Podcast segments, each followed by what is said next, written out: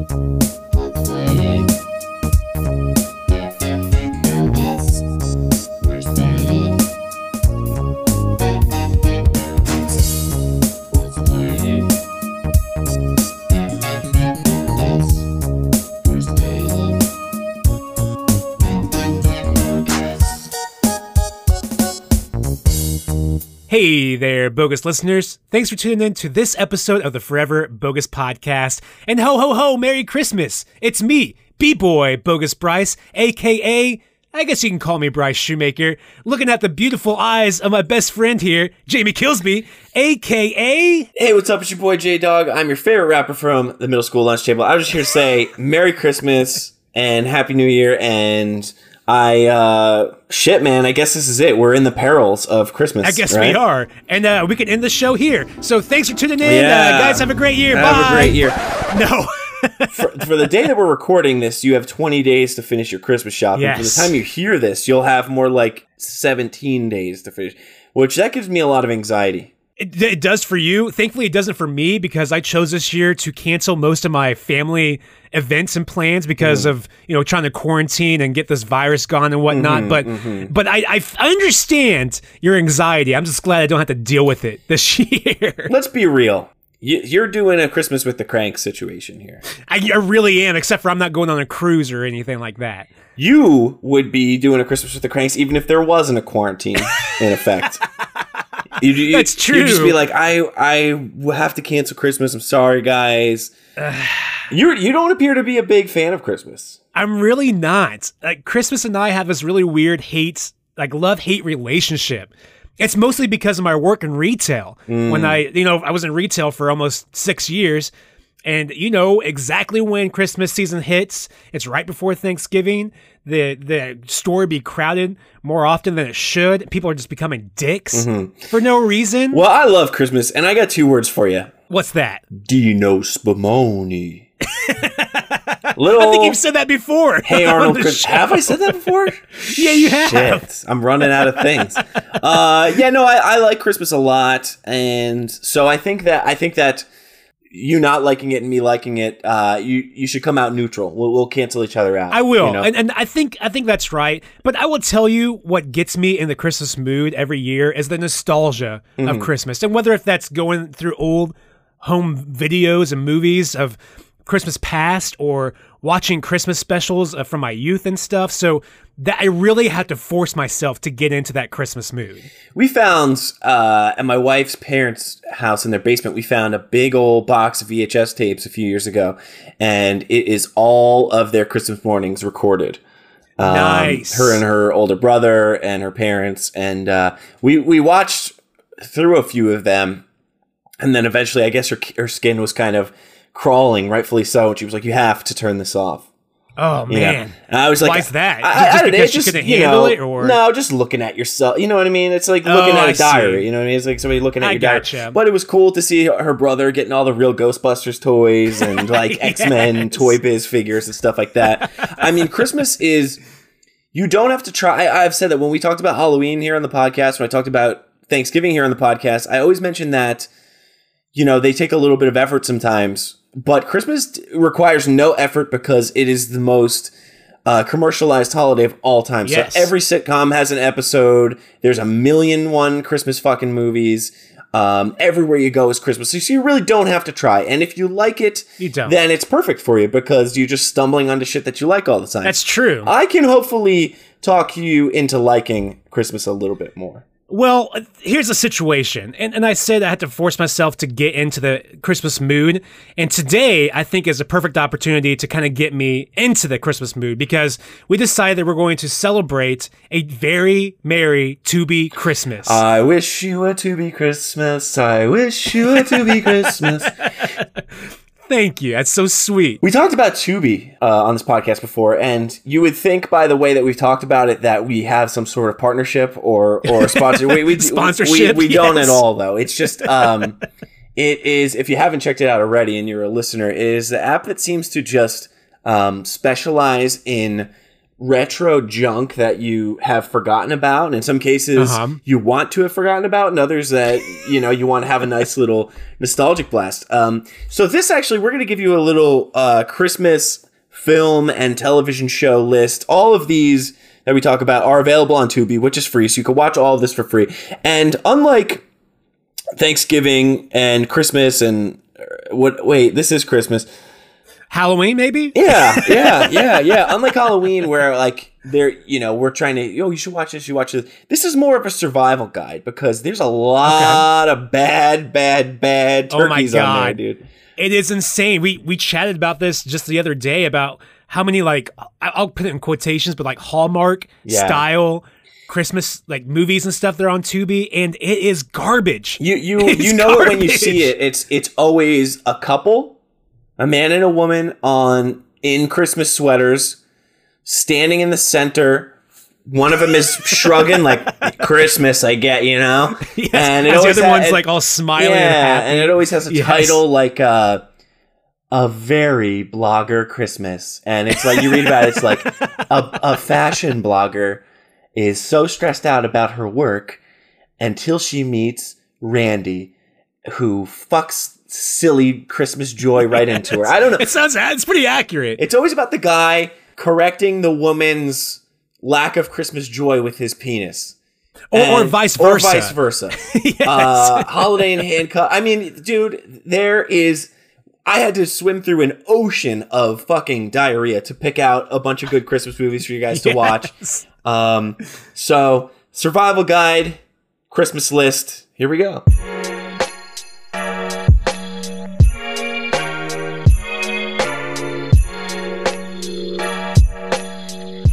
All right, man. Since I've already shared with you my list and you haven't shared yours with me yet, I'm very curious. What's on the top of your list? I'm going to start a little obvious and I'm going to get a little more obscure as we go along.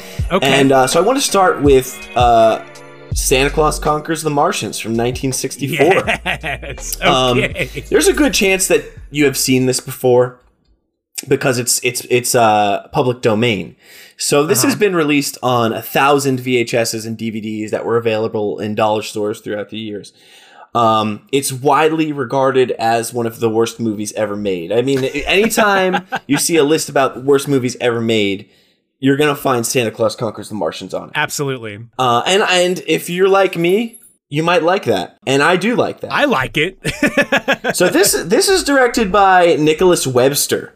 And in 1974, Nicholas Webster did a Bigfoot documentary called Man Beast, Myth or Monster. I haven't seen it, nor have I heard of it. That's interesting. Uh, Yeah, so that he went on to do uh, some Bigfoot documentaries, but back he was back in the 60s. He did Santa Claus Conquers the Martians. Uh, also on be worth mentioning the Mystery Science Theater 3000 episode of Santa Claus Conquers the Martians, which is probably a little bit easier to digest.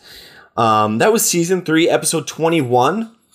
You're probably I think it's available on Tubi, yeah. isn't it? Yes, that is exactly. Yes, that is on Tubi too. So if you you can watch Santa Claus Conquers the Martians in its original you know format, or if you need a little help from the bots and the Satellite of Love, you can uh, skate on over there and do that. I personally recommend that, but you can I you can go either way. Uh, this movie gets a little tough to watch at times, but it, it's perfect Christmas background noise when you're wrapping presents or uh, trying to fall asleep or something like that. It's per, you know it's perfectly fuzzy. This originally aired uh, on Mystery Science Theater 3000, season three, episode 21. Air date was December 21st, 1991. Um, that's when Comedy Central was called the Comedy Channel. So I, right. I, I, I highly recommend the MST3K version of this movie. Introduce yourself to a situation where Martians kidnap Santa. Okay, that's the plot of this movie essentially. I the plot is kind of convoluted. I can't give you. to say the least. yeah, I can't really go into it any further. I mean, I can. I just. All right, you know what? Maybe I should try to explain it for entertainment's sake. Okay, I, how about this? 30 seconds. If you can explain it in 30 seconds, I will give you a prize. How about that? Okay, okay. So, uh, Martians decide that their kids are not um, living good lives because all their information is fed directly to them through tubes in their heads. Uh, so they say, "Shit, we gotta, we gotta do something for our kids." And they say, "Well, you know what? The kids on Earth do pretty good because they have this figure called Santa Claus." And uh, so, if we had somebody like that over here, maybe our kids would be doing a little bit better. So, these Martians decide to go kidnap Santa Claus and bring him to Mars and force him to, you know, do Christmas on Mars. Uh, 20 seconds. uh, wait, uh, that was 20 seconds, or I have 20 seconds left? nope, you have you have nothing left now. You're at 30 seconds. All right, all right, all right. Santa Claus conquers the Martians. All right. This uh this movie features Pia Zadora as a child Martian who would later become a superstar uh in her when she became an adult. And the really interesting fact about Pia Zadora is she won a Golden Globe and a Golden Raspberry Award for the same What's that? performance. The Golden Raspberry is is the you know like the raspberries, the uh, the Razzies. Uh, you know, Okay. the Razzies is like the opposite Oscars. It's the yearly celebration of the worst Oh. movies of the year. I see. Okay. I- I- why did why didn't I know that? I should I should talk about some of this bullshit that I know like it's not common knowledge. Like I always talk about all this crazy shit. Like oh, everybody knows the Razzies. right. uh, no, no. Yeah, so so in 1982, she won a Golden Globe for her performance and a Razzie for her the very same performance in the movie Butterfly. oh, I, th- I thought it was for this movie. Okay. Oh no, okay, no, no. okay. She was a little child in this one and that was uh yeah, yeah. Gotcha. So, best performance and worst performance the same year for the same role. This movie, Santa Claus That's Conquers wild. the Martian, is the first documented appearance of Mrs. Claus in film. There, there was never Mrs. Claus in film before. Not the Rankin Bass, nothing before that. It was it, That's Santa Claus. Conquers- yeah, very first time we ever saw her. Um, I can recommend this movie because there are really cool Martian beds. You get to look at the beds they sleep in. Uh, Yes. There's incredible definitive camp costumes. Like when you think camp sci-fi, it's this. You know the the things that the Martians wear, the face paint, the stupid ass hats. Um, you see the Martians eat Christmas food in pill form. Uh, there's a big janky cardboard looking robot. Um, there's a, there's the a human in uh, in this polar bear costume. It's very clearly a human in a polar bear costume walking around on his hands and f- knees pretending to be a polar Oh, yeah. bear. Uh, there's great mustaches in some of the Martins, Martians, not Martins, Martian the Martin. We'll talk about Steve Martin later. Yeah, and actually, I do have a Steve Martin thing here. Um, Really? Yeah. But yeah, folks, that's Santa Claus Conquers the Martians, a public domain Christmas classic. Uh, put it on in the background or watch it with the folks at the Satellite of Love with the MST3K episode. A little easier to go. digest. Ho, ho, ho, and Merry Christmas. I agree, man. Especially like if you get a bunch of people over, like maybe even your family. If your family's like, "What should we watch this evening? Home Alone again?" Right. Ah, let's try something different. Mix let's it try up. something new. Mix it up. Yeah, yeah, yeah. There yeah, you yeah. go. There you go. That's the way to do it. Well, man, the first one on my list does have Steve Martin in it, so I'm glad that you brought him up. I got some more Steve Martin. I know what movie you're about to talk about, but I have Steve Martin later. Okay. So uh, it's a very Steve Martin Tubi Christmas. Shit, I guess it is. Yeah. well, the top of my list is 1994's Mixed Nuts. I've never seen this. Um, and you were telling me that you were watching it, and I, I thought, shit, like, so what did you think of it? I, honestly, it was my first time watching it, and I've heard about it before. And it wasn't because like Steve Martin or Madeline Kahn or any of that. It was because Adam Sandler makes a very weird appearance in this. Hmm. And and like back in the day, I was huge fan of Adam Sandler, so I was trying to watch like everything everything that he was in, expecting you know Billy Madison or Happy Gilmore or something like that. But this completely went underneath my radar.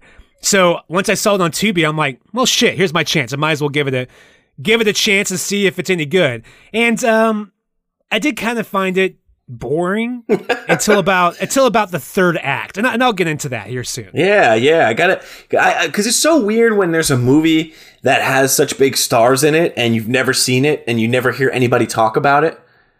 Right? You know, it's one of those ones. Like, it, it almost seems like uh, there was a movie that, you know, I, I call those the fever dream movies because it feels like you dreamt them up. They don't feel real. Yes, There's a movie with Nick. Cage and a bunch of other big stars from the early 90s about them in a snowy town where they get caught during a bank heist.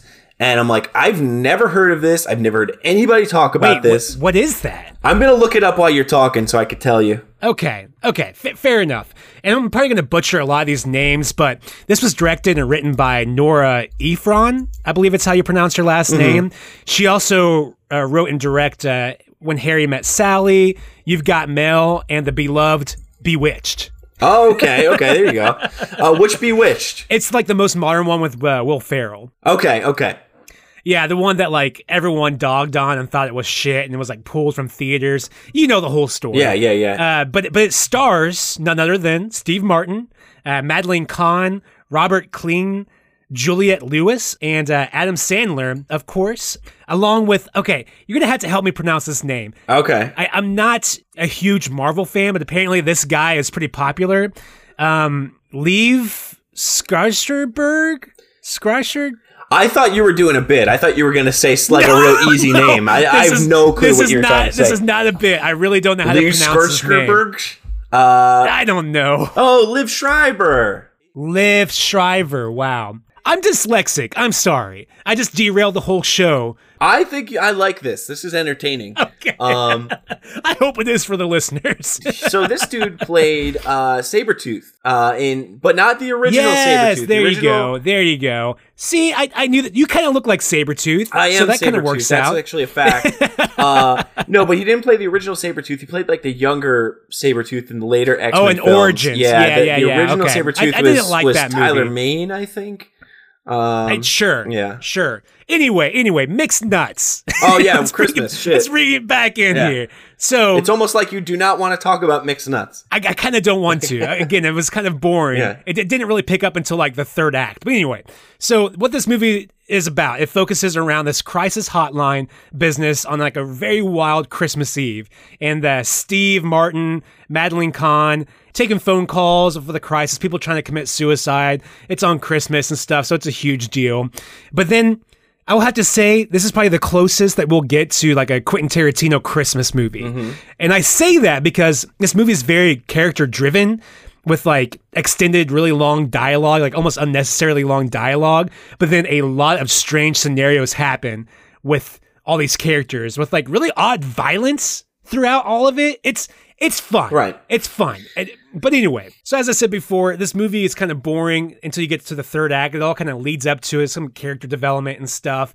But once uh, Liev's character comes out, which is like a, a transvestite that uh, is like hating his or her family and is trying to find some place to go to for Christmas, decides to call the crisis hotline, and then Steve Martin gives the crisis hotline's uh, actual location of that, like their headquarters. So he goes out there to go hang out with them for Christmas, and that's where it like really picks up because I love his character so much. She is just very flamboyant and fun and like very honest to Steve Martin. And there's a point where like they're dancing and like they're having a good time. It's it's wacky but fun at the same time. Now, is it, what year? Uh, did you say what year this was?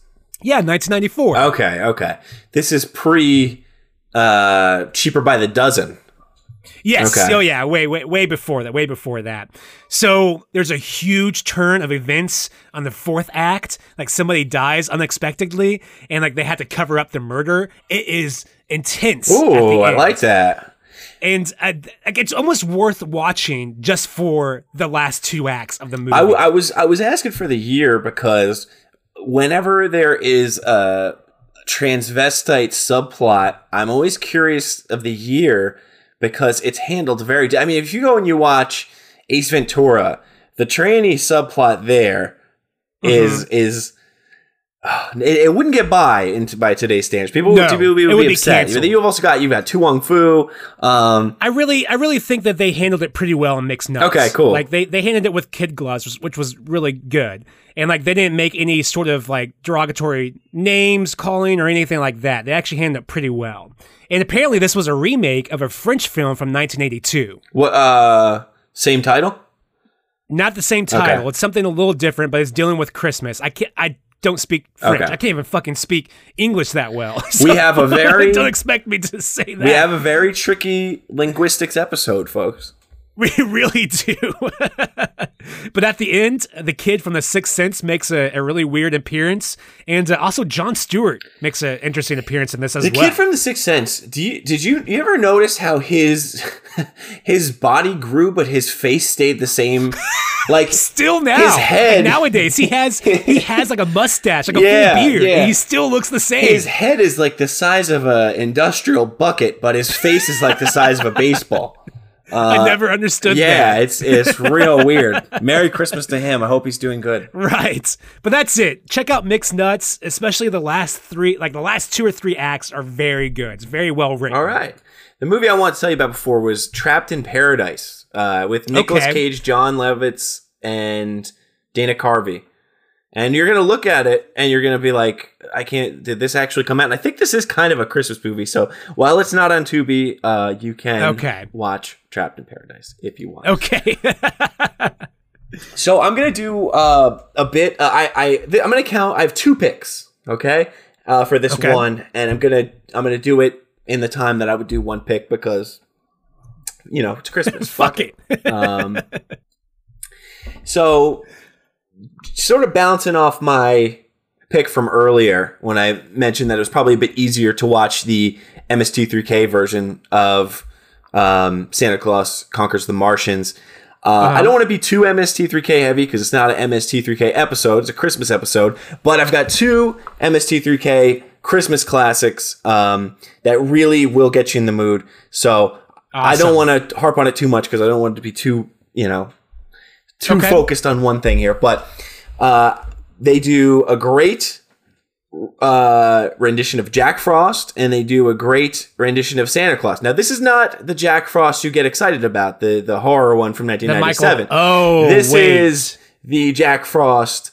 Um, the Michael Keaton. no, no, no, I Jack dude, I wish it was that one. I wish. Or this it the Rankin one. Bass. No, even further, dude. This is further, further back. Man. Yeah, Really? yeah, yeah. This is 1964, and uh, Whoa. the it's a it's a Soviet Soviet Union fantasy film.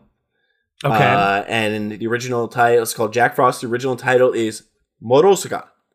Moroska. nice. okay. Ni- nice job. Thank you. All of our Russian listeners are being like, no, that wasn't that good at all. Moroska. But anyways, continue. uh, my wife actually worked in a Russian speaking school for a little while, so I've got a little bit of the Wow. pronunciation down. Sure. So this is a 1964 Soviet Union fantasy film. Uh, deep film nerds and film snobs will know of Gorky Film Studio, which is the premier Soviet Soviet Union film studio. And by the end of it, Okay. when the Soviet Union ended, they had created a thousand films, uh, including Aelita. Queen of Mars, which is the first Soviet Russian sci-fi film, first Soviet sci-fi film. That's fun. Um, so think of this movie kind of as a Russian March of the Wooden Soldiers. Okay. It's it's it's pretty creepy at times. I'm not sure if it's unintentionally creepy or if they're supposed to be creepy. You know the way that March of the Wooden Soldiers is, you know, uh, with those weird sort of puppets and masks and shit. I don't know. It's it. This is an old Russian Christmassy fairy tale that that sort of dates back. It almost sounds like the fever dream you were talking about at the top of the show. yeah, exactly, exactly. Very strange. Okay. Yeah, Okay. this is this is a great background noise. Uh, I always find MST3K to be great, like comfort watching. You know, you can put it on and you can half pay attention, and uh, they really Yeah, it's it's got this really nice cadence. Yeah, yeah. And like it's it's never like abrupt like loudness or anything like Right. that. And their jokes are always That's a great way to describe subtle. it. That's It's- a great way. to yeah. There's never abrupt loud. It's a great thing to like fall asleep to. And I would, you know, if you want to watch this old ass '60s Soviet Union Jack Frost film, that this is kind of the only way to do it because you're not going to make it through this movie without the riffs and the the host segments in between. It's that bad. Yeah, it's it's fucking tough, dude. Uh, then the next one, this one I do recommend though, in, in a big bad way. Uh, Jack Frost, take it or leave it, but I recommend uh, the MST3K version of Santa Claus, the 1959 uh, Mexican fantasy film, uh, sometimes referred to as Santa Claus versus the Devil. Oh Yeah. yes, okay. I have this on VHS. You- I've yeah, seen this. this- Now this is a fever dream. This trip. is Like very a fever dream. much a It's fever crazy. dream. This is you're gonna look up at this. You're gonna say, "What the fuck is going on?" Um, Yes. This is directed by Rene Cardona, who is a Mexican thriller, uh, who did a Mexican thriller film called Survive, uh, which is also kind of Christmassy because it's about a rugby team who gets into a plane crash and crash lands onto this snowy mountain, and they have to uh, decide between starvation and cannibalism. And and actually, that's That sounds that's good. based on a true story.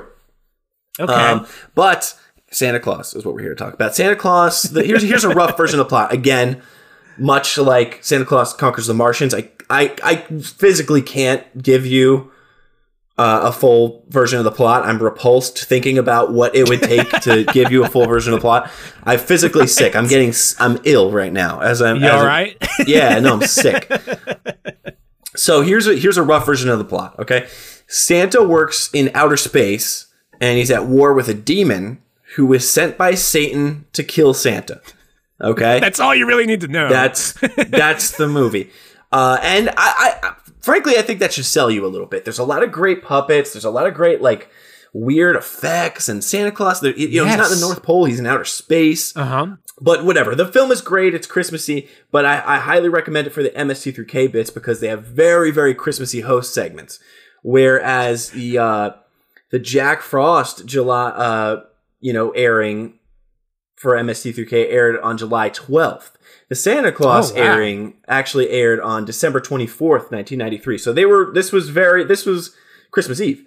This aired on on the Comedy Channel and uh, so the the host segments are very Christmassy. You see Mike and the Bots singing Christmas Christmas carols, the bots in Christmas sweaters. There's hot chocolate related injuries. There's a gift exchange with Mike and the Bots. There's a really really wonderful the politically correct Christmas carol entitled "Merry Christmas If That's Okay." Yes, I've actually yeah. put that in a uh, a very Merry bogus Christmas mixtape. Oh, I love okay. that so much. Oh, it's so wonderful. funny. Yeah, yes, yeah. Yes. So I don't have to even tell you about it. But yes, so good. No. Such a funny song. Look that up uh, out there, listener, if you haven't heard of it. Merry Christmas, if that's okay. It's called, yes. and it it ends so wonderfully with in a nice somber ending with the crew of the SOL, the Satellite of Love, seeing a nice snowfall from space.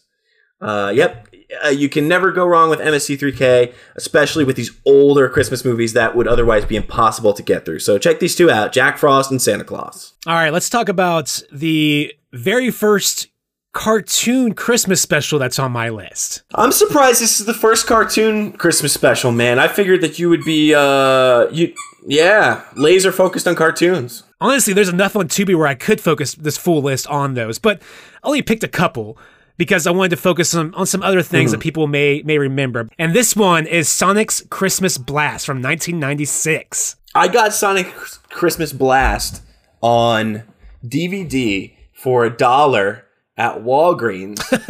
and when I was first getting into like the nostalgic community, if you would call it, you know, the corner of the internet that is really uh-huh. cozy and talks about the stuff we talk about. And and you, you're part of it. I just had discovered Forever Bogus. I was getting, you know, so I saw a thing for a tape and I'm like, oh yeah, Sonic. And then it came full circle because 10 years later, at my Christmas party, Matt from Dinosaur Dracula gave me the VHS tape of this special. No shit. Yeah. Wow. I really did come full circle. Full nostalgic circle. Tell us about it. There man. you go. Well, this cartoon special premiered on November 24th, 1996. So this was like the first lead in to the Christmas season that year. I love it. Well, if you remember on uh, Macy's Thanksgiving Day Parade, the Sonic balloon was a pretty big deal. And I, I, think it was this year. It may be earlier, but it may have been this year when it was like super windy. And this is one of the balloons that like broke in half, like exploded and like floated down like the, the road. Do you remember oh, that? Fuck yeah. Yeah. And then Barney exploded too. Yes. It was yes. really windy that year. So it was crazy know. windy that year. But anyway, regardless of that, let's talk about Sonic's Christmas Blast. So Dr. Robotnik tries to take over Christmas by kidnapping Santa. Now Sonic attempts to save Christmas by rescuing Santa from the evil Robotnik. That's pretty much all you really need to know. Do you remember uh, Chris Crocker, that guy who cried about how everybody was making fun of Britney Spears? He was going, yes. "Leave Britney alone." I actually just talked about him the other day. All these specials they're all about kidnapping Santa Claus. Right? Leave Santa alone! Leave him alone! He's had a hard fucking year! right. Just leave him alone.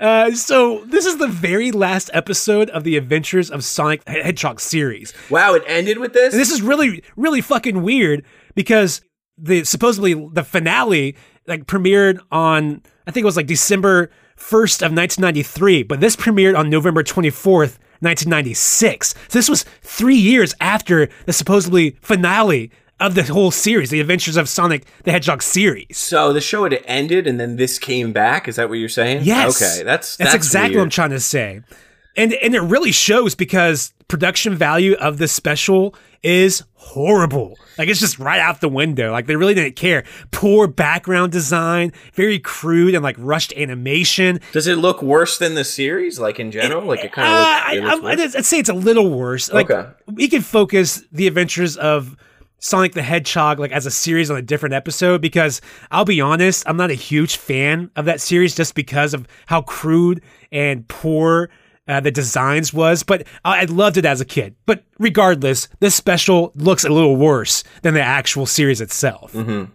I, I believe that. I, you know, Sonic got pretty good when uh, they leaned into like Japanese animation studios. Yes. And uh, so later and stuff, and it got it was and weird we'll, too. We'll I mean, talk about that. We'll talk Yeah. about that here in a minute. So, the Christmas special isn't really that special, as I said before. it's like what's hidden within the episode is what makes it special. okay, So here we go.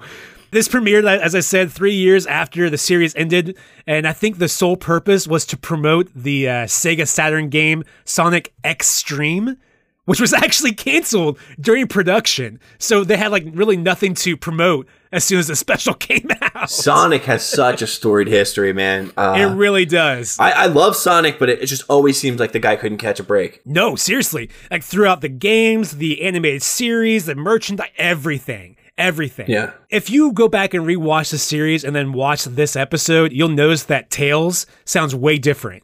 And that's because Chris Welch, who did like the original voice as Tails, which is Sonic's like sidekick, turned down the job.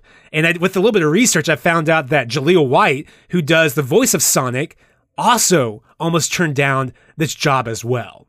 Uh, but Jaleel did show up, right? He did show up like last minute. And I think this was because he didn't get the part in the anime that came out the same year. So he was salty about it. So I think he was very salty, which I don't blame him because he did this entire run, The Adventures of Sonic the Hedgehog. Then he did SatAM Sonic, which is like the series after that. And I think he was done with the character in general. And then like here comes this uh, anime that came out in J- uh, Japan that was focused on Sonic, and he couldn't even land the voice job for it for the like American translation of it. So I think he was very salty about it. Now, Jaleel White, of course, uh, for those who are less sunk into the nostalgic hole, is uh, Steve Urkel. Steve Urkel. Yeah. Yes, thank you. I'm, I'm glad you brought that up. I, I, it's interesting because you can kind of hear it through the special. Like he's not giving it his all. He's kind of melding in a little bit. And but he's like he's still doing his voice, but it's just like I think he was done with it. I think it was just done with Sonic in general. Gosh, I never want to be a hater on this show. I always want to lead with some stroke of positivity, even Sure. if I don't like the thing. But God, imagine a time where Jaleel White got to pick and choose what he did. I love that guy, even to Yeah. this day. No, I- When I see like reunion shows or him being on like a, a panel just talking about like family matters and stuff. Like he's such a great, genuine guy. I Fam- love it. I Family love Matters him. would have been one season without him. Uh, he, he's, Absolutely. he's he's goat. Um, but Yep. So overall, like this special is just a hot mess, and like it almost didn't happen. There was a point where I think they were just gonna skip over this, but I think they were really trying to promote their new video game that never came out. I think it ended up being Sonic Blast, like 3D Blast, or whatever. But I next time you go and watch it, like if you go back and watch it on Tubi, watch it in the frame of mind that it almost never happened and and look like nitpick and look and try to find what else is missing or whatever is just weird I was glad I was glad you said that and you brought that up because that actually does make it a lot more interesting. Like I said in the top Yes. of this pick, this was like you know one of the early forays into nostalgia for me. And I remember I picked it up at Walgreens for a dollar. I picked it up on like you know day before Christmas Eve, and I went home and watched it while wrapping presents, and I was like, this sucks. yes it does And, and it, it was big- it was like my first nostalgic thing that I was like, hmm, maybe maybe some things are better not you know just remembered. So, Yes, exactly. But. I'm glad you brought it up because actually that makes me want to revisit it, knowing that it almost didn't come up at all. It was supposed to be the ending of the show. All these people didn't come back. You know that that really makes it pretty interesting, actually. I agree. I agree. All right, man. What's next on your list? I want to talk about a horror movie. Uh oh. I think all the things you're talking about are horror movies, but okay. In their own right. Yeah, they're horrific and they're hard to get through. Unless, you know, you have the bots with you. But I'm going to step go. away from the Satellite of Love. I think I gave them enough gas to lead them through the Christmas season. Not that they need my help. Right. But uh, I want to talk about Black Christmas from 1974. Nice. Okay, the first slasher, Yeah. quote unquote slasher movie. Th- yeah. This is credited as one of the first ever. You know, this is this Uh-huh. is a classic early slasher about a group of sorority girls um, being picked off by a murderer on campus during their Christmas break. Um, so it's very Christmassy. It's it's filled with snow and lights and all that wonderful jazz. But it's also gritty and sort of fuzzy and uh, everything you look for in, in one of these old slashers. This is this is seen along as one of the godfathers of the slasher film. You know, this is the only one that really predates this is uh well, there's a few, but Peeping Tom in Peeping Tom, 1960, Psycho Yeah. in 1960, uh, A Bay of Blood in 1971, and then around the same time, I feel time like this one actually sets the mood and like the pacing and stuff for a slash, like a more modern does, slasher yeah, movie. yeah. You can when you watch Black Christmas and you know you see the kills happening from the from the perspective of the killer. You can Yes. see how Halloween follow you know followed suit. A Absolutely. bit. John see- Carpenter, I think, really was influenced, I think, by this film. Right. This movie is so storied and it's so pivotal to horror movies and slashers that if you go on the IMDb, IMDb page, IMDb page, International Movie Database, um, and you go on the Wikipedia and you read uh, blog entries and stuff, there's a lot, a lot of people saying a lot of shit about this movie. So, Oh, yeah. uh, I, I couldn't possibly come with all of it. It's a very crucial movie if you like horror movies. But the thing that I find personally the most interesting about it is a fact that's just sitting right on the top. It's not buried at all. This is directed by Bob Clark. Mm. So Bob Clark did a Christmas story Yes. in 1983. Yes, the most like well known, Yeah. like the staple, the Christmas the staple. Christmas movie. Inarguably, Yes. you know, like I would say Christmas Vacation, or some people would say the Charlie Brown uh, Peanuts Christmas or whatever. A Christmas Story is the Christmas movie. That's just Yes. inarguable, unfortunately. But well, fortunately, I like it. Um, I like it a lot, actually.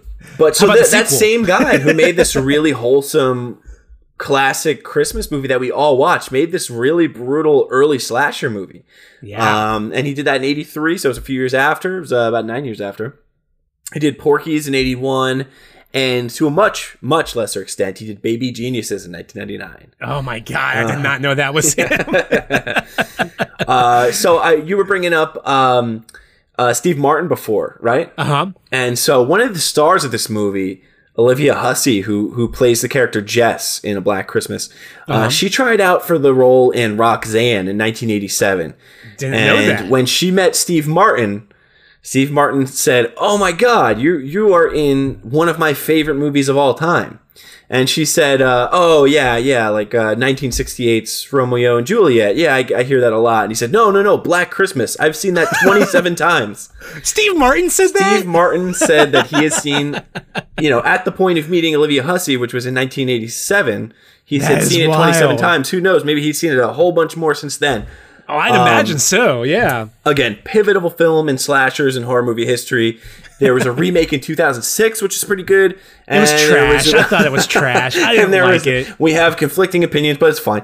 Uh, no, no, no. I- with horror movies, unfortunately, trash is.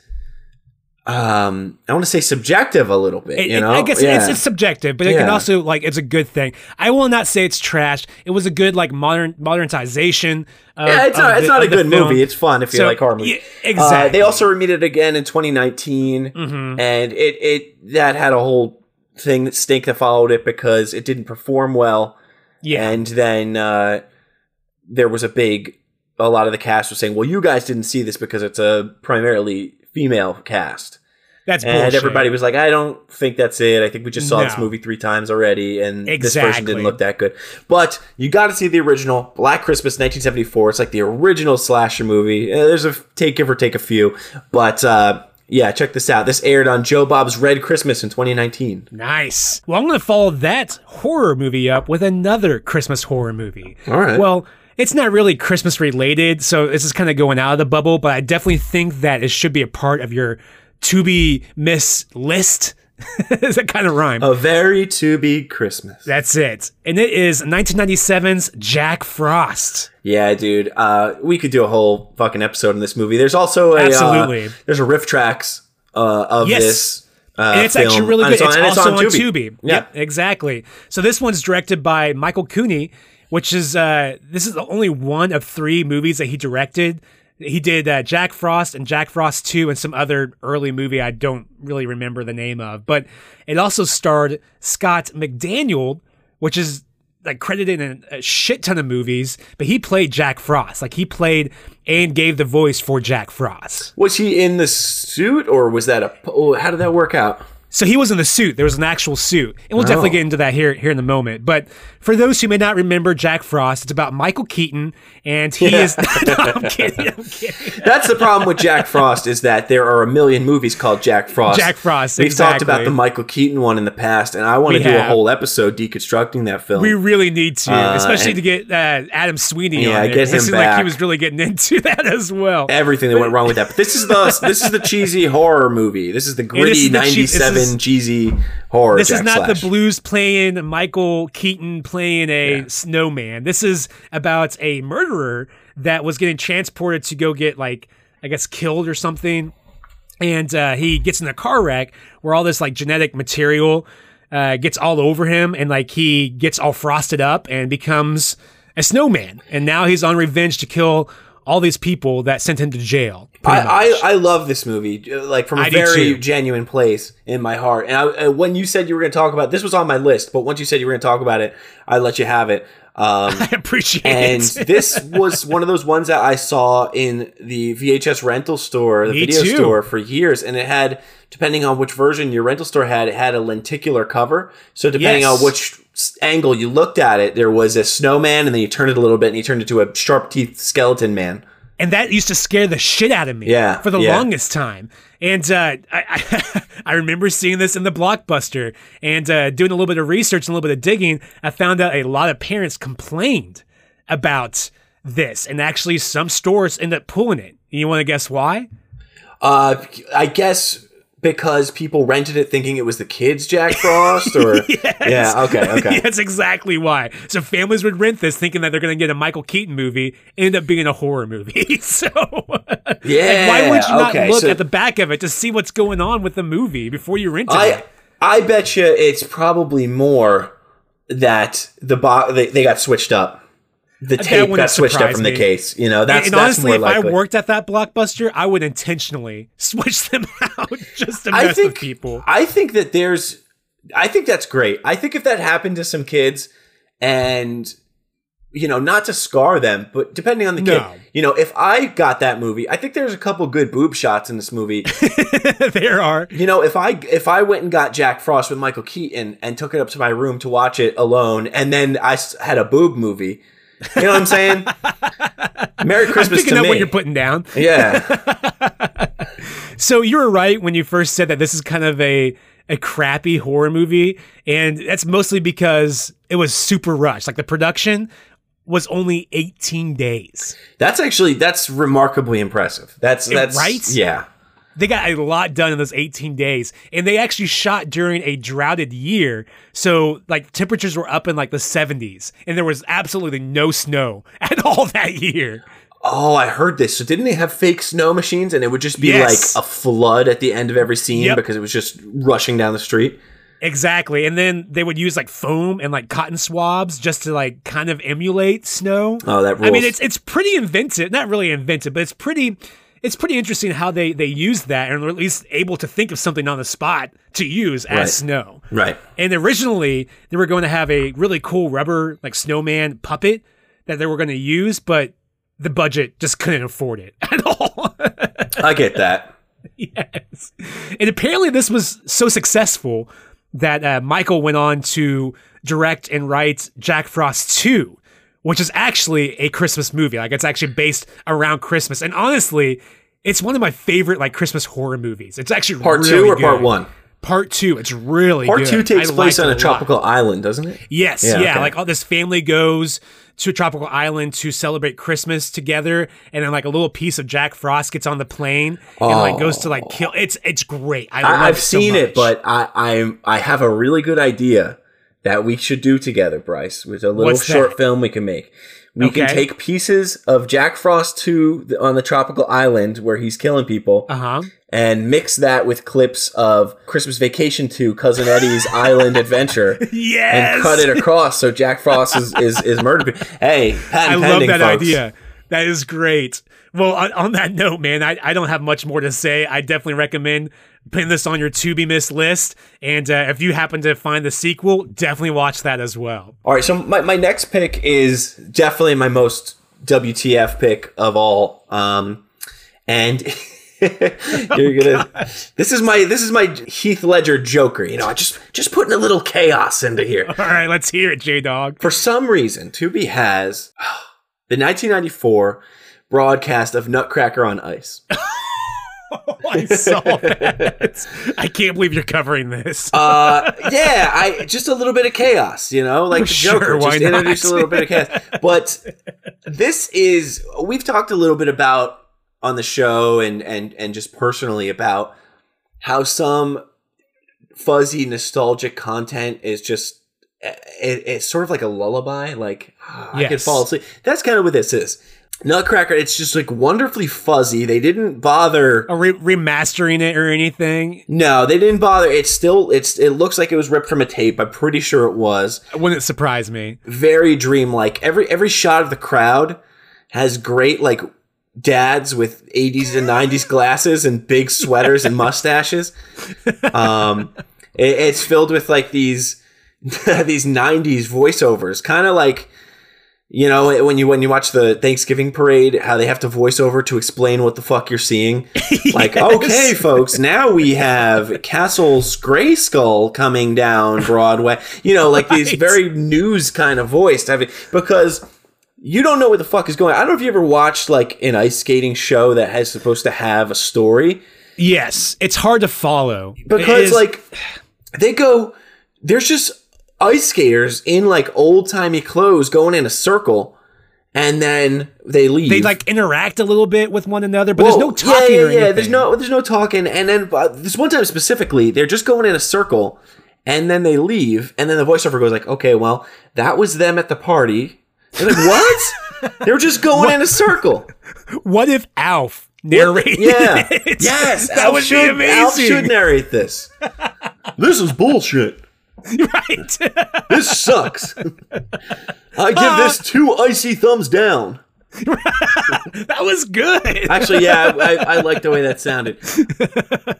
But the, I, it is it is very nostalgic, just in that fuzzy VHS sense. And I don't know about you guys, but like, I was definitely forced to go to like a Nutcracker play when I was a kid around Christmas time. I was too. And I was too. I, I Yes. like, you know, we've come a long way as a society, and we know we know that it is not cool.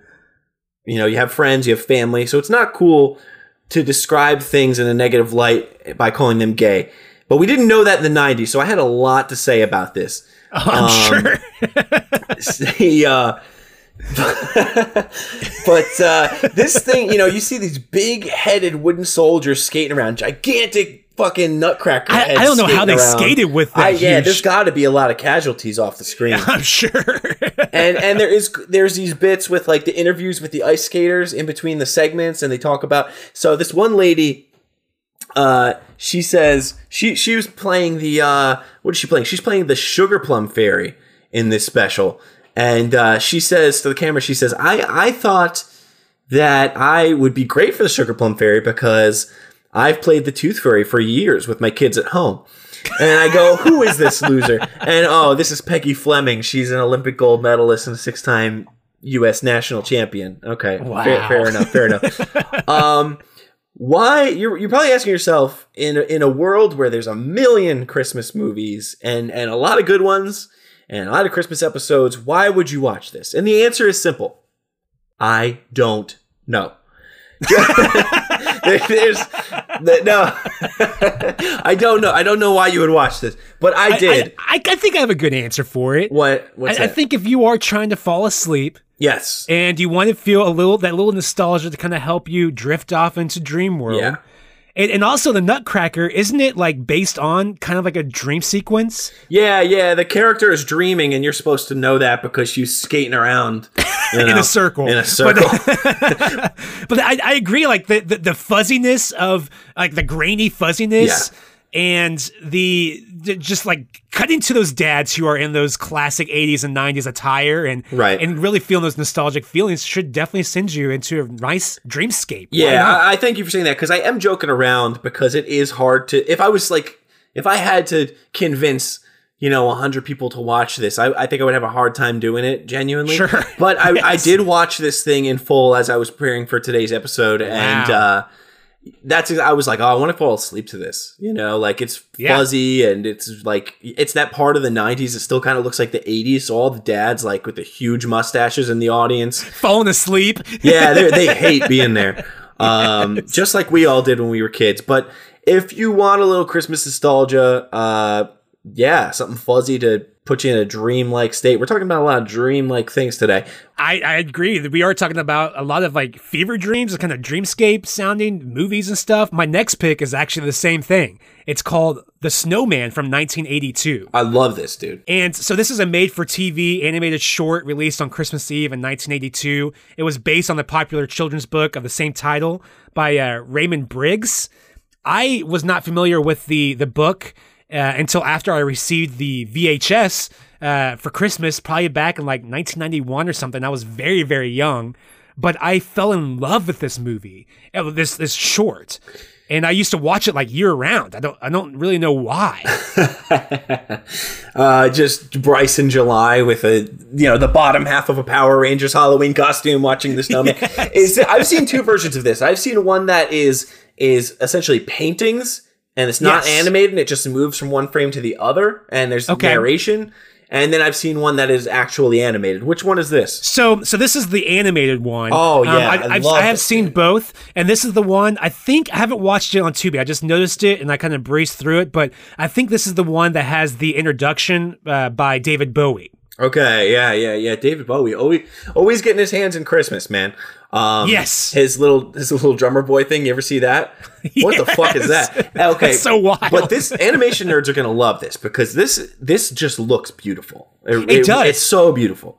and and it looks like it was done with like I don't know colored pencils or something. It's just Yeah. it's very kind of unique looking, a very interesting medium. Kind of like watercolory. It's yeah, it's yes, yes, yeah. And there is no spoken words in this. I mean, there is a song called "Walking on Air" by uh, Aled Mm-hmm, Jones. I guess this is his is his name, but it's very nostalgic for me, and it puts me in that dreamscape. And like it, it used to help me fall asleep as a kid as well. So this is like a, a perfect follow up, or maybe a uh, perfect follow up to your Nutcracker, I guess. Nutcracker on Ice and Santa Claus is like a uh, or a snowman rather is like a perfect double feature bedtime slot. Yes. Like I, I don't know. I wonder what that is about Christmas content that a lot of it we're talking about is so dreamy and like oh it's great to fall asleep to and kind of comfortable and cozy in What a weird up way. with that? Yeah, I, I- I don't know, man. Uh, but yeah, this that was a great pick. I, I the animation is absolutely beautiful. I definitely I recommend love that too. it. And it's definitely a like Frosty the Snowman ripoff. Uh, but I feel like it's more artsy. Well, and I, I think that's somebody's got to remake Frosty the Snowman because I'm surprised it hasn't been remade. Yeah, I mean, I guess it has in the Jack Frost, but I, you know, the horror movie I guess. stabbing somebody with a carrot nose. But um, no, I mean, I always thought the best thing about the song "Frosty the Snowman" was was the voice. You're like Frosty the Snowman. Yes, So why yes. why doesn't Frosty the Snowman the animation take place in Little Italy in New York? I'd be and he's cool like, with that. hey, he's like, uh. It's me. I'm Frosty the Snowman. And he's got like dirt from the, the bus. He's got dirty snow from the bus. Ah, I'm all dirty. That's the ja- that's the Frosty the Snowman I want to see. We need to remake that. We'll just make it a short, and it'll be just about that. I put this fucking hat on. It came to life. I, I want to be sleeping again. To be honest with you, Why'd you wake me up? put me back to sleep, you little. Oh wait. God damn it. but but anyway, uh, if you're wanting like a nostalgia blast, I definitely recommend putting this on your to be missed list. okay, your last pick. Yeah, yeah, yeah. My last pick. This has been a lot of fun. I've had a lot of fun with this. Um, my last pick is a movie that I, I I watched right when it came out. I was actually really excited about. It. This is I Am Santa Claus Nice. from 2014. It's a it's a documentary. Yes. Um, and it follows several mall Santa Clauses throughout their years leading up to the Christmas season. but most importantly, yeah, one of which happens to be Mick Foley. yeah. Um, there's a gay Santa. There's another one who works the Easter Bunny Mall photo ops in the Mm-hmm. spring. There's one who owns a sex club, and uh, like we said, there's one who is a hardcore wrestling legend.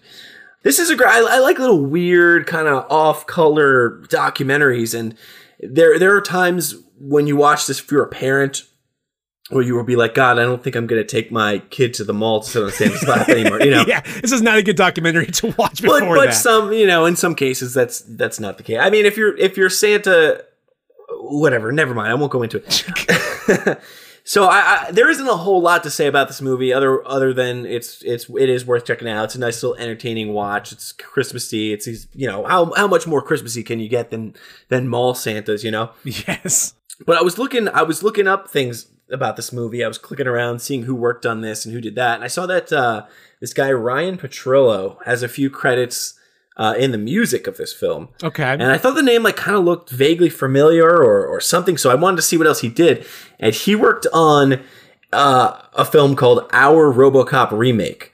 Weird. I've never heard yeah, yeah, yeah. Oh, okay. I've heard of this. So I'm glad you've never heard of this because I want to give you a gift Okay. this is my Christmas gift to you and and the listeners as well. If you made it this far, um, you know, this is my gift to you guys. Thank you very much. no, thank you. No, no, no. Well, let me tell you about our RoboCop remake. Uh, you know how I always in the in the podcast I always give like film recommendations and, and stuff like that. It's it's got it's a lot of, it's a lot to ask for people. It's a lot of homework. Oh, I got to sit down for two hours. What? Don't don't bother with the whole documentary. Okay, uh, no, no, not documentary. Don't bother with the whole film. Our RoboCop remake. Okay. Um, Google ro- our RoboCop remake scene twenty seven. Scene That's 27. all. That's all you need to watch. It, it will take you to a Vimeo lick link. Lick? Lick link. For our RoboCop remake scene twenty seven. Google it. Uh, you want me to tell you what happens briefly in that scene? Uh, no, should I I, want to figure it out for myself. I want it to be All a right. surprise. That's actually great. That's great. Um, Okay, we can talk about it Merry later Christmas, podcast. guys. It's it's only like two or three minutes. Our RoboCop remake scene twenty seven, and I, uh, you know, got, I somehow got there from I'm Santa Claus. So Merry Christmas. Check that scene out. More important than I'm Santa Claus, look up our RoboCop remake scene twenty seven. All right. Wow. What a weird way to enter your list. I almost want to tell you. No, don't tell me. Don't tell me. All Don't right, tell all me. right. Okay. Well, I'm going to have to uh, end on the same way that you ended. Uh, you don't really have to necessarily watch anything on the list I recommended, but on this Christmas cartoon special, I cannot recommend enough. Screw everything else. Watch this one. And this one is called Twas the Night Before Bumpy from 1995. I think you've talked about Bumpy on a Halloween one. A to be ween episode, yes, yes. So, uh, Bump in the Night, uh, for those who may not remember, is this stop motion kind of claymation cartoon series that was on ABC, uh, Saturday morning cartoons, and I cannot give it enough praise. It is so inventive for the time. I I love the characters. I love the stories. It's it's hands down one of my favorite uh, cartoon series from the '90s, and that's saying a lot. You love uh, 90s cartoons. I really do. And I think we all do here, you know, listeners alike. Uh, but this one seems to be pretty special to you. You've It it up very special. And this is the reason why I started Forever Bogus, because I was like, forgot about this for years. And then as soon as I saw an image of it again, I was like, oh my God, I love this feeling of nostalgia. I want to share this with more people. So really, I have to thank Bump in the Night for starting Forever Bogus. That's great. Bump in the night. Wow.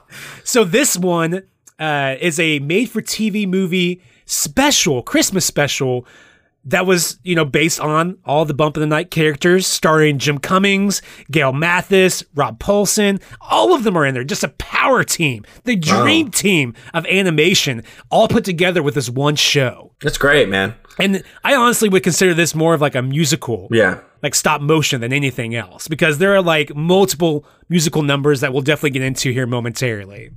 I think that th- this is it's good to put in some things that are genuinely great objectively great because Yes. like we were talking about Nutcracker on Ice in 94 ah, but Jack here's Frost. the thing Jack Frost but I think Christmas is just like Christmas movies and Christmas content is just like kids movies and kids content. You don't Yes. look at it with the same lens as you look at other stuff. You know, you don't critique it as harshly. Agreed. It's allowed to be a little goofy and strange yeah, and because it's- cheesy. it's, Christmas. Yes, It's, yeah, you know? exactly. Yeah. and I will have to say that this special is much different than all the ones that we ever talked about, or any of the ones that you've ever seen. Uh, especially because Bumpy and Squishington gets out to steal Santa's bag of presents. So instead of like kidnapping Santa or trying to help Santa or whatever, they're actually going out to steal his bag because Bumpy has the idea that he can keep all the presents to himself. He's very selfish in this in this special That's great. throughout this their adventure to like the North Pole, they run into a bunch of different characters and stuff, and get themselves into weird shenanigans and stuff. Uh, there's this earthworm that they run across that helps them, kind of guides their way, and he's actually played by Cheech from Cheech uh, Cheech and Chong. Oh, Cheech Marin. I yes, exactly, and I, I love his appearance in that. I, I love whenever he does voiceovers and I don't know about it, and I'm like, that sounds familiar. Yeah, oh yeah. shit, that's Cheech. Yes, He, I love, I love, when he appears in anything. He's great. He was the cook in uh, Golden Palace, you know, Yes. the follow-up Golden Girls show. What, Yep. Just yeah, Cheech Marin is a is a sign of quality. I agree. And as I said before, this is more of like a musical. And if you're familiar with the show, Bumpy has a bunch of songs and stuff that he sings, but this one kind of steals the cake because he takes Christmas classics and puts a monster bump in the night twist into each one. So, for instance, 12 Days of Christmas is now the night before Bumpy Miss. And some of the lyrics goes, the night before Christmas, my philosophy is all the presents belong to me. Oh, okay. being a little being a little generous with the rhymes there. Yes. Uh, he also does a, uh Deck the Halls, which is peanut butter is good with jelly. I, I love that. There's a dreidel song, which is sung by a snail. Uh, my favorite is probably the Jingle Bells song. How does that go? They do jingle bells, bumpy smells, squishies made of clay. Okay, all right, fair enough. Fair enough. Okay, that's good. So definitely sing that around your Christmas dinner table.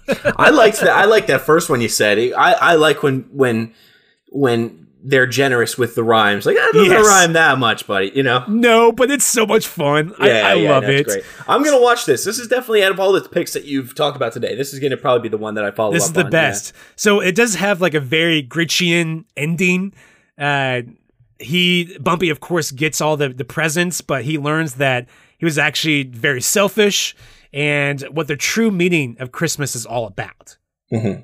And this honestly should be praised alongside The Nightmare Before Christmas, a claymation Christmas celebration, and like any Rankin and bra- uh, any Rankin and Bass cartoon. Honestly, What do you think? Why do you think that uh, Bumpy gets forgotten about a lot? You know, I, I don't. He doesn't get brought up very often. People don't really remember him. What? Why do you think that's just like? I'm not for sure. It was it was a very quirky, very off the wall cartoon and it was only on like ABC for a while. I mean, I guess Disney ended up buying the IP and it was ran on like the Dis- Disney Channel at really odd hours, but I think it was just very overlooked because it was very early 90s and there were so many other big things that was happening around that time. Like TMNT was huge. Everyone remembers TMNT, but Yeah. not many people remember Bump in the Night. But I feel like it needs to be just as praised because the production value and how inventive it was with the claymation and stop motion and how it brought all these different elements of comedy and and music and it, it is phenomenal. Like I cannot recommend this enough. You need to watch this. Yeah, I'm gonna do that. I'll probably do that as soon as we hang up here. Perfect. That that is definitely the one that that that I, I'm gonna go for out of yours. Uh, uh, when you champion something that hard, it is usually a mark of quality. So uh, I appreciate that. All right, folks, this has been another installment of the Forever Bogus podcast. This time talking about a very Tubi Christmas. These are all free specials on Tubi that are free, readily available for anybody, anywhere. Make sure you check them all out. Um, thank you for listening. Hey, we got a whole bunch more Christmas shit coming out soon. We do. We ha- still have a few more, a very merry bogus Christmas podcast episodes. Uh, we have one I think we're going to focus on about Christmas specials or Christmas movie sequels. I think that one's going to be a lot of fun because I can yeah. finally talk about my favorite Home Alone movie, which I'm not going to disclose yet. Somebody's got to talk about Christmas Vacation 2. That's very uh, Cousin true. Eddie's Island Adventure Christmas, whatever the fuck hot it's called. mess. So, Yeah. so definitely stick around uh, for the next few weeks leading up to Christmas, and then we have a pretty big end of the year special. Yeah.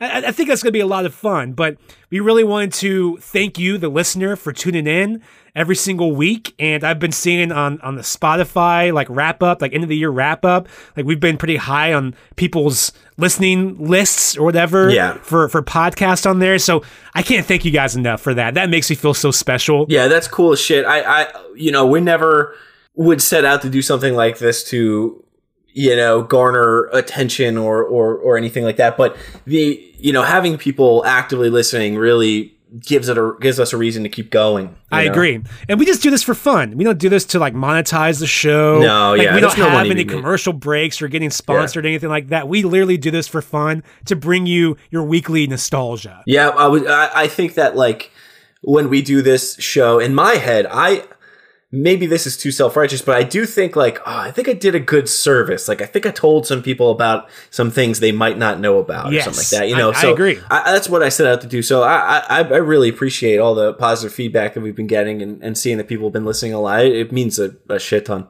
Yeah. And with that said, if you want to recommend us to some more people or uh, make sure that you subscribe to us or write or review us on iTunes or whatever platform. That would be fantastic. We'd really appreciate that. And uh, to wrap up the show, I wanted to give a quick shout out to a guy on Instagram that I've been kind of chatting with. Uh, he's been a longtime listener. His name is Gorgeous Jeff. And I haven't seen a real picture of him, so I don't know how gorgeous he is. Being catfished, Bryce. but maybe I might be getting, being catfished. I don't know. But uh, we've been talking about Stick Stickly a lot, and uh, I, it was a little while back. I posted the Stick Stickly address. Uh, there, I'm sure you can remember it. The PO Box 963 in New York, New York 10108. You remember that the little jingle? So we were wondering uh, who owns that. Does somebody still own that PO box or anything? So I actually wrote a letter to Stick Stickly. I'm going to be sending out in the mail here pretty soon, and so I'll give you some live updates on the podcast Wow. to see what happens. So, gorgeous Jeff, thank you for being a longtime listener. Thank you for recommending me to to write Stick Stickly again, and uh, we'll keep you updated on that. That's great. I hope you don't get like uh I don't know, a crushed up bag of chemicals or something sent back to you. or some weird seeds from China. Hell, I don't know. well, again, thank you so much for listening to the Forever Bogus podcast. Until next time, always remember to be kind, Rewind. and we'll all stay. Forever bogus. Y'all should know this. Forever bogus. Y'all should know this. Forever bogus. Y'all should know this. This be the best podcast in the universe. Stick around after the closing song. We're gonna we're gonna both live react to uh, our RoboCop remake season scene 27. You should look it up, cue it up on Vimeo, and we'll watch it together.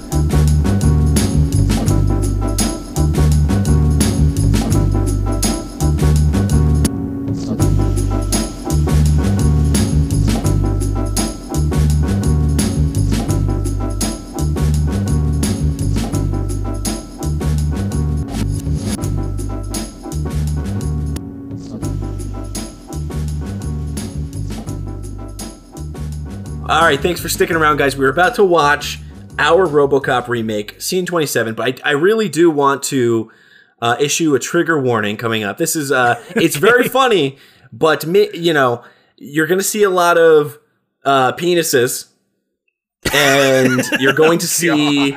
Um, there's no, there, you don't see rape, but there is suggested rape about to happen. I know that could be triggering for a lot of people. You're going to see naked penises. Uh, yeah, so if you have a queasy stomach or if any of that stuff doesn't sound um yeah, Don't yeah, yeah. Turn, you can turn the podcast off now. Just thank you it. for listening. It's been a great episode. Merry Christmas. Otherwise, hang around and uh and and uh, listen to us react to this and join along. Watch along with us. All right. I Our RoboCop, O U R our R RoboCop remake, scene twenty seven. If you Google that, okay. Oh wow, was the first thing that popped up. yeah, it's a Vimeo link. Okay. Okay, and All right. So I have it pulled up here, Jamie.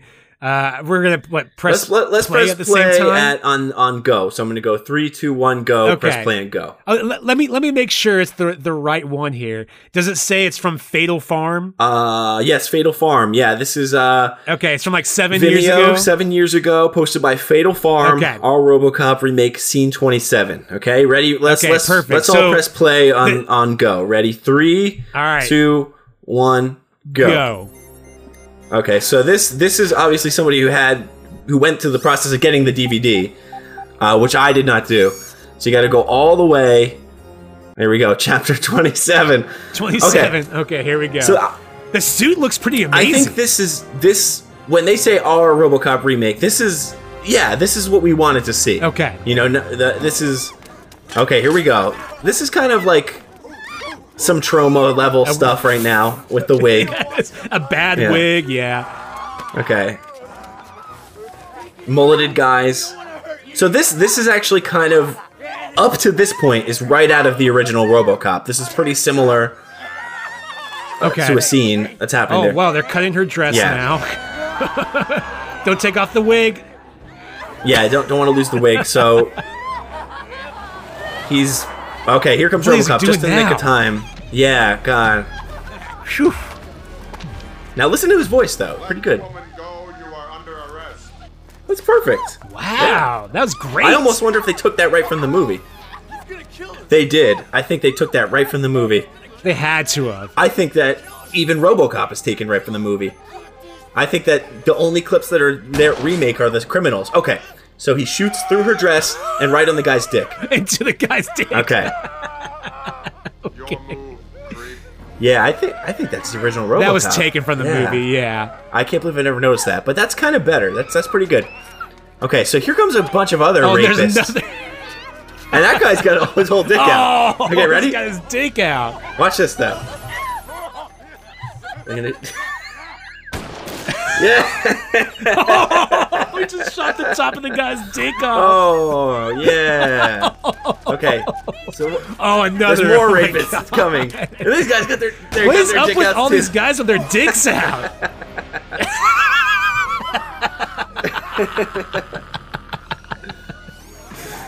All right. Now here comes a whole bunch Oh of rapists with their dick out. There's at least twenty of them. What is going on?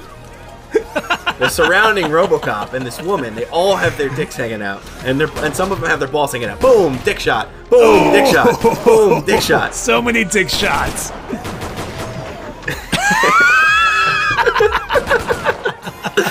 This is the movie I wanted. You know? I. So is this has got to be a parody? Like they didn't take this serious, did they? I don't know. I mean, it is kind of the most brutal thing I've ever. Look, the guy's throwing up on his. oh. Oh, Yeah, it's a little hard to watch. We should have we should include a trigger Yes. warning here, but better late than never, I guess. Probably Oh, for this is the for, foremost. Oh man, oh, he's getting hard. boner. Don't do it. Don't do it. Yeah, yeah. Several shots in his dick. Yeah. Oh. Wow, Jamie. I uh I really don't know what to say. Yeah. that was ridiculous. Uh. That's a good movie All right. to me. I think I think I'm gonna end this. So you actually watched the whole thing before, I've- or you just just watched I've just that watched scene? RoboCop scene 27, uh, our RoboCop Okay, remake. I've never watched the whole thing, but I feel like I've seen everything I need to see, you know, within that Yeah. scene. I, I'm kind of curious though, Yeah. because the production value is actually really. Uh, it was good. actually the first time I I'm noticed it looked like they used a lot. Most of RoboCop is actually pulled from the original movie, and it's just like Yeah. people reacting to him. You know what I mean? They refilmed it, but uh, Uh huh. yeah, that's that's that's a great that's great movie making right there, dude. Well, thank you for that Christmas Merry present, Christmas, guys.